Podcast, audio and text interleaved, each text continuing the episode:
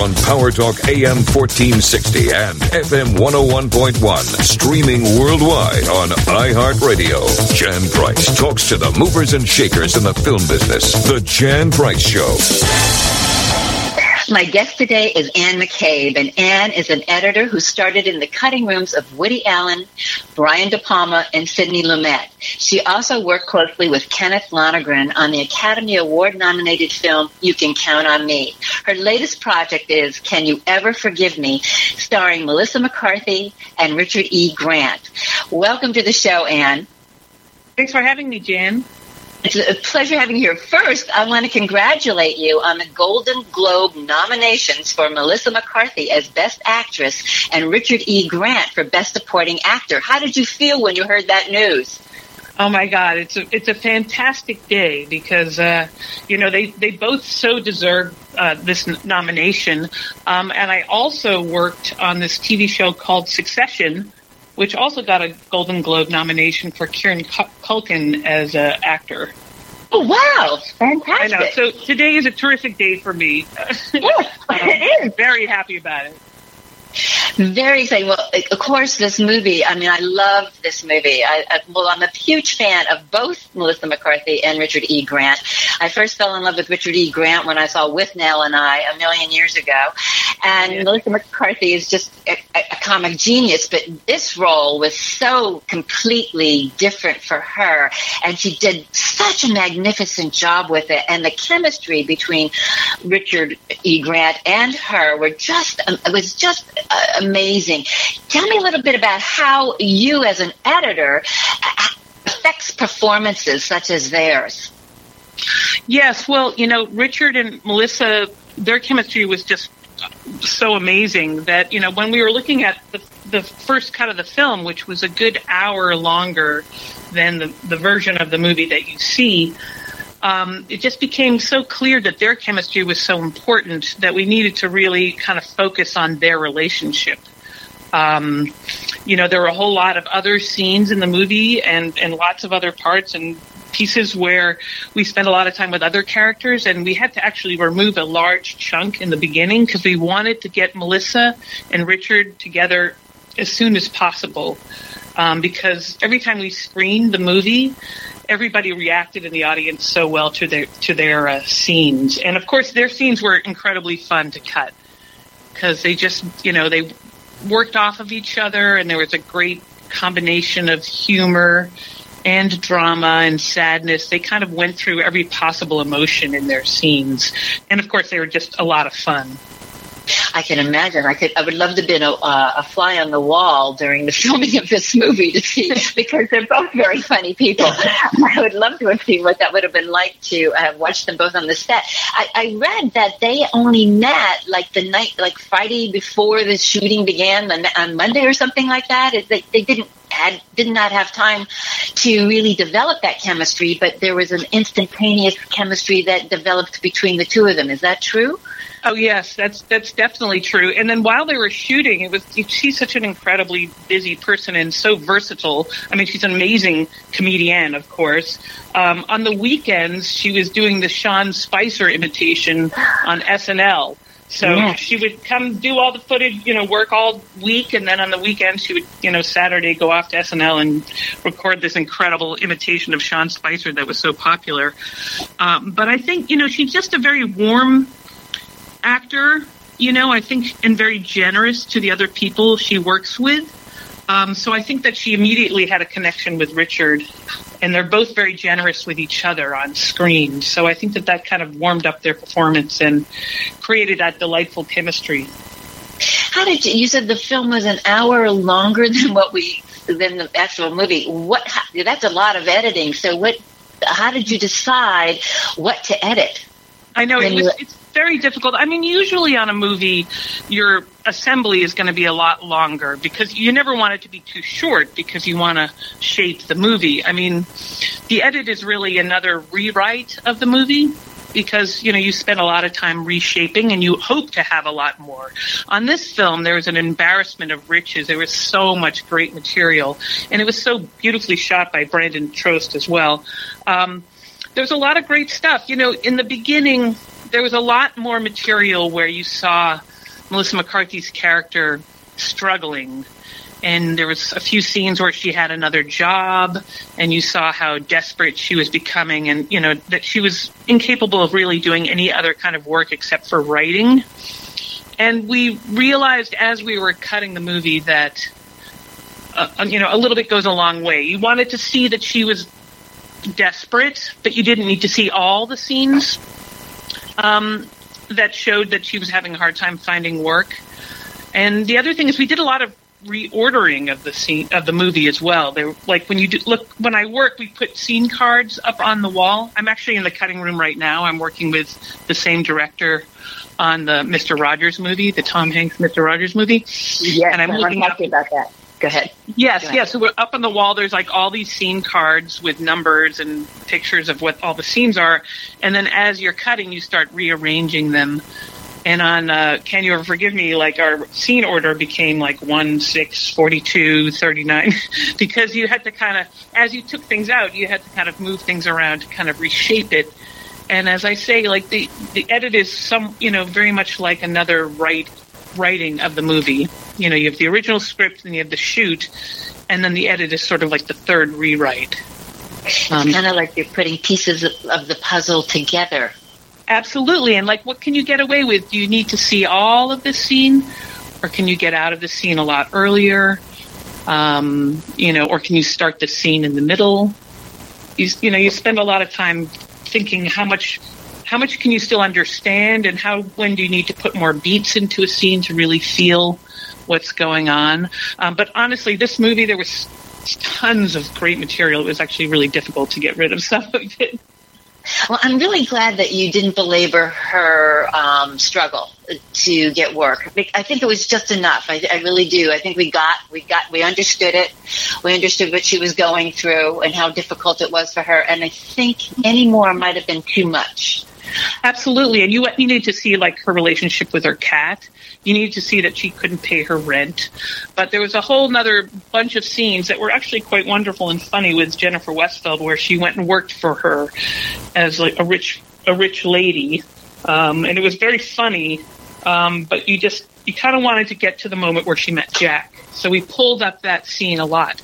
So you'd meet, she'd meet Jack a lot earlier. And you also need to get this get to the scene with Jane Curtin, which I, I which I love that scene as well. And Jane, I'm a huge Jane Curtin fan. Me too. Um, me too. So you need to kind of get to that scene too. You really learn about like where where she had been, what her past had been as a, a successful writer, and what she needed to do. Um, so Jennifer Westfeldt ended up in the cutting room floor, as they say.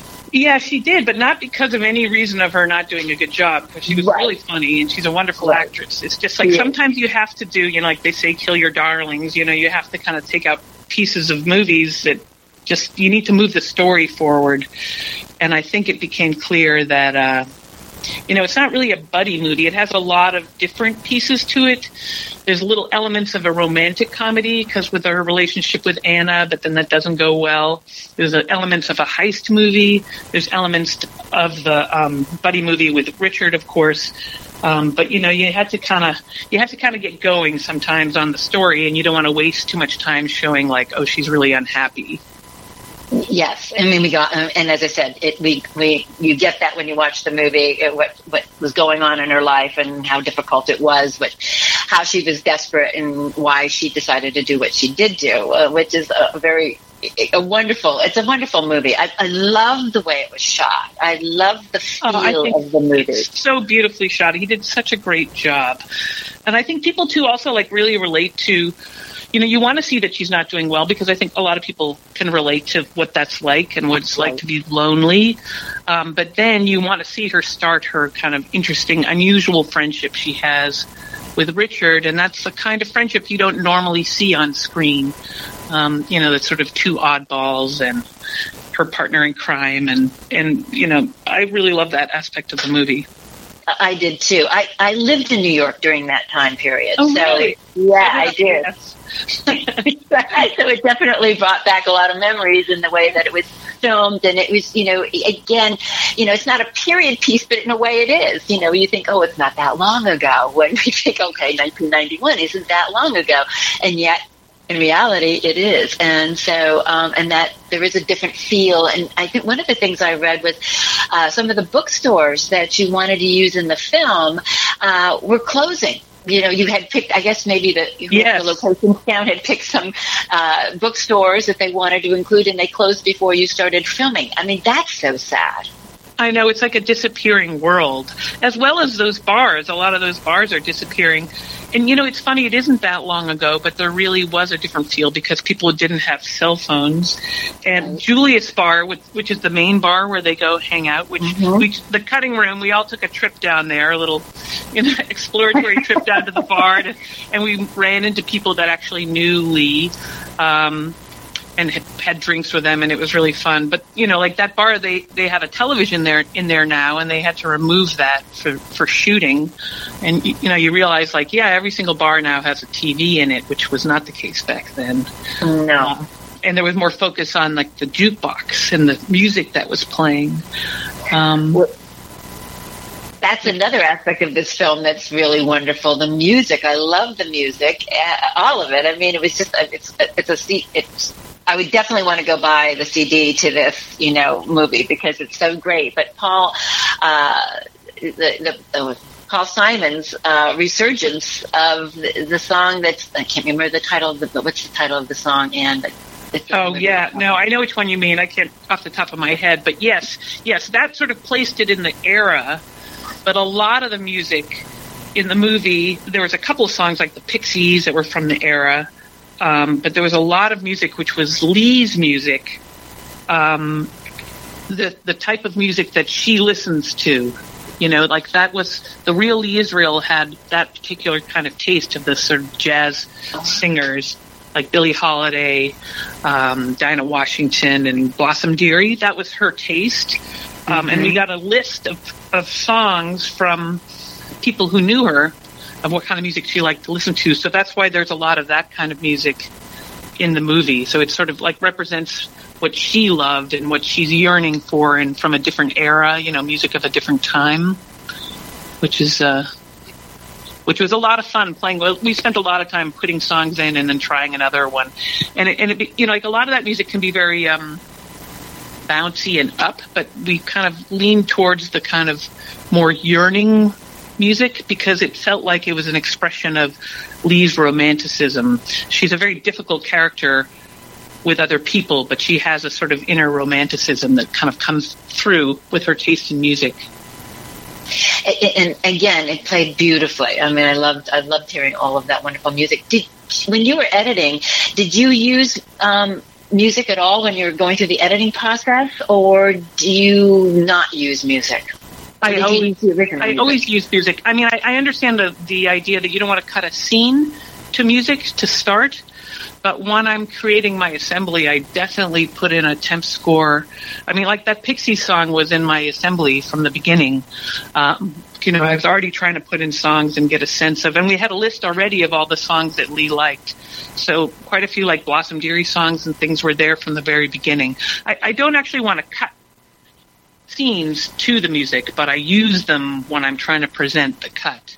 I try to get like pretty far advanced with like sound effects and music to kind of really try to make the cut work and show how it really already is a movie and not just like a bunch of rough scenes stuck together. How do you decide when or where to make an edit?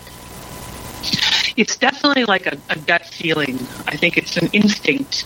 Um, you know, sometimes I try to think a little bit uh, musically, you know, about the way scenes work because I think rhythm and you know, like I, I'm very into music and I listened to tons of music growing up and I come from a family of musicians and I like to say that I don't think that editors have to be musicians, but it's good if you are really into music because editing has a lot of relation to music. Um, sometimes when you're cutting, you want to kind of change up the rhythm. You want to stick with a certain pace and then you want to change it up, like the same way like a set list or an LP where you don't have just eight slow songs in a row. You want to have a slow song and then a fast song. And so sometimes when you're editing, you're thinking in those terms. And then obviously you're thinking about performance and you're combing through and going back and through many, many different types of performances um, to see what you think is working best. And you don't want to necessarily cut away if something's going really well. Like there's an example of that in the movie when in the courtroom scene, Melissa McCarthy does this amazing job, an amazing performance, and it, and it seemed very clear that we shouldn't cut away from her. We should let her do her performance. We don't need to cut it up. Um, it was quite powerful, I thought, to just stay on her and let her become emotional, and you see the gradual way that it changes. There, you know, you could have like cut away. Let's lose two lines here but when we left it long and left it just staying on her, you know, you kind of really felt her transformation. And so sometimes it's good to not cut so much. Yeah, I, I agree with you. Very, that was very emotional. Um, the scene that was very emotional for me was the, the last time she saw Jack. Yes, that yeah, that scene was definitely very much edited.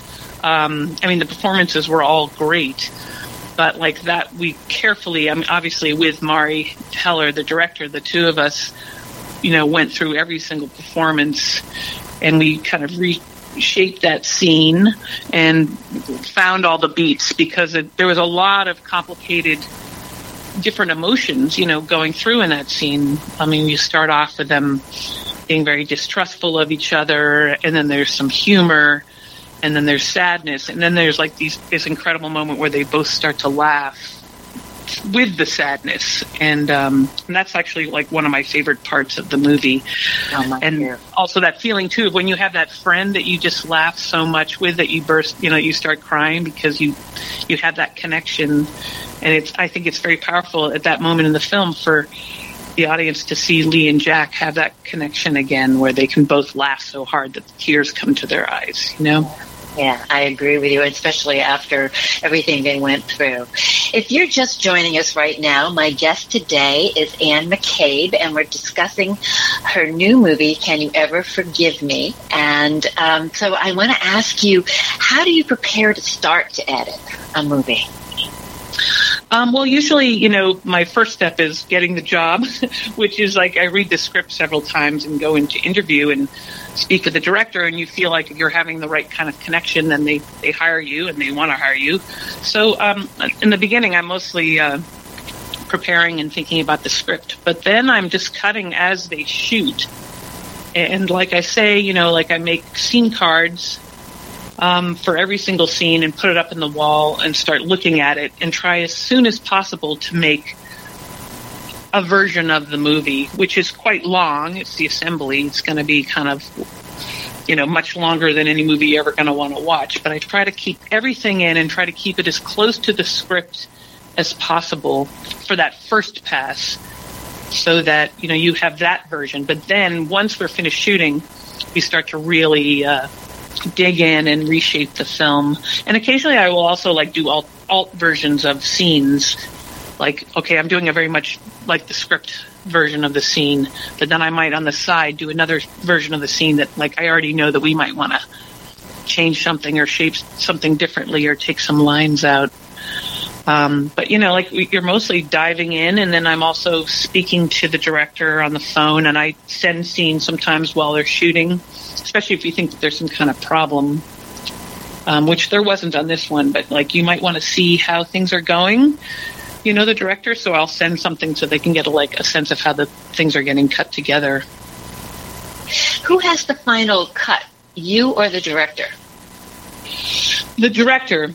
Um, you know, it's different on television than on movies, but uh, on movies, I do a, a, pass of the film, and then they come in and we work together um, to create what what is the, the director's cut, and that's the next phase. And so, but it's a very collaborative um, process. It's different with different directors, but Mari is is an incredible director to work with. It's like the best kind of cutting room because she's very smart, has a, a great intuitive sense of performances, and does a wonderful job working with actors and creating shots. She really knows what she's doing, but she's also interested to hear, you know, opinions and what you have to say. Um, so, I mean, that's like, it's like the kind of thing where you're speaking to somebody and they're so clever that you start feeling more clever and you start bouncing ideas off of each other and how about this and how about that? And that's, you know, that's what the best kind of cutting room should be where you're working together. You know, it's not a competition of who, who is right or, you know, that was my idea. It's more like, wow, what about this? What about that? And you, you know, that, that's how this job was very collaborative, which is the best way to work. Well, you're working with Marielle Heller now on the new untitled uh, film about Mr. Rogers starring Tom Hanks. And, and Marielle Heller right now is, seems to be the hot director of the moment. and deservedly so. Yes, it's, yes. really something. She's got an incredible sense, um, you know, of, of of how to do things differently and, and do a story that you've never seen before. And this uh, Mr. Rogers movie is a, a, lot of fun, very different from Can You Ever Forgive Me, um, incredibly creative and interesting in a, in a whole new way. So uh, I can't wait for everybody to see this one. I'm excited about that too. Can you tell tell us a little bit about working on that film and, and editing Tom Hanks and Matthew Rhys, who I love too? Oh yeah, I mean, what a thrill to be cutting Tom Hanks. I mean, really, and Matthew Rhys, who's also up for a, a, Golden Globe for the Americans, so so that's yes. great. It's a wonderful cast, including Chris Cooper, who is really great. Oh, I love him well. too. Um, they, you know, they shot the movie out in Pittsburgh. It has a completely different look from uh, can you ever forgive me? And uh, I love that about Mari. Mari is that she, you know, she's not, never interested in repeating herself in any way. So you know, it has a lot about the show and super colorful and just a completely different vibe. But it's really fun and lots of music as well. Very different kind of music than from Can You Ever Forgive Me, um, but also wonderful. Yeah, I'm really excited about this one. Yeah, I, I, am too. Do do they have a release date yet, and have they given it a, a title yet? Uh, no, it's still up in the air about the title. I think they're planning to release it actually next October, so we'll see. In time for the award season to begin. yes, great, great, great, great. well, what made you decide to become a film editor, Anne? Um, well, it, you know, it's interesting. I studied English at uh, Barnard College in Columbia, and I didn't really know what I wanted to do. Um, and I kind of fell into the film business because I knew some people who worked on it. And um, but I think you know I worked as a PA, I worked for casting, I worked uh, for a screenwriter, and I did a lot of stuff on set. But I finally my first reason for going into the cutting room is that the hours weren't quite as long as the as on set. But um, very quickly I realized that I really enjoyed the, the whole process of shaping story and how much it re, you know related to music. Um, something you know, two things that I'm very much interested in, and I realized like you just had a lot. It was another way to rewrite the movie and have a lot of creative input. Well, I look forward to seeing your future movies, and I thank you so much for being on the show today. My thank guest today has been. Again. You're welcome. My guest today has been Anne McCabe, who is the editor of Can You Ever Forgive Me and the upcoming Mr. Rogers movie starting, starring Tom Hanks. On Power Talk AM 1460 and FM 101.1, streaming worldwide on iHeartRadio. Jan Price talks to the movers and shakers in the film business. The Jan Price Show. Tired of looking at your worn wood floors? Mr. Sandless can bring them back to life again. That's right. It's Mr. Sandless, the no sanding solution to beautiful wood floors. Mr. Sandless is clean, efficient, contains no harmful chemicals, and is certified green. Mr. Sandless refinishes all hardwoods, softwoods, engineered flooring, and laminates. Most jobs are completed in one day with no cleanup required ever, with virtually no odor and is safe for pets and kids. No need to move out or even leave the house. Mr. Sandless is the company that invented Sandless Refinishing and is the largest floor refinishing company in the world. Over 120,000 happy customers, guaranteed adhesion, guaranteed satisfaction, and a five year warranty. Call Mr. Sandless today at 831 747 7476. That's 747 7476 or MrSandless.com. That's MrSandless.com.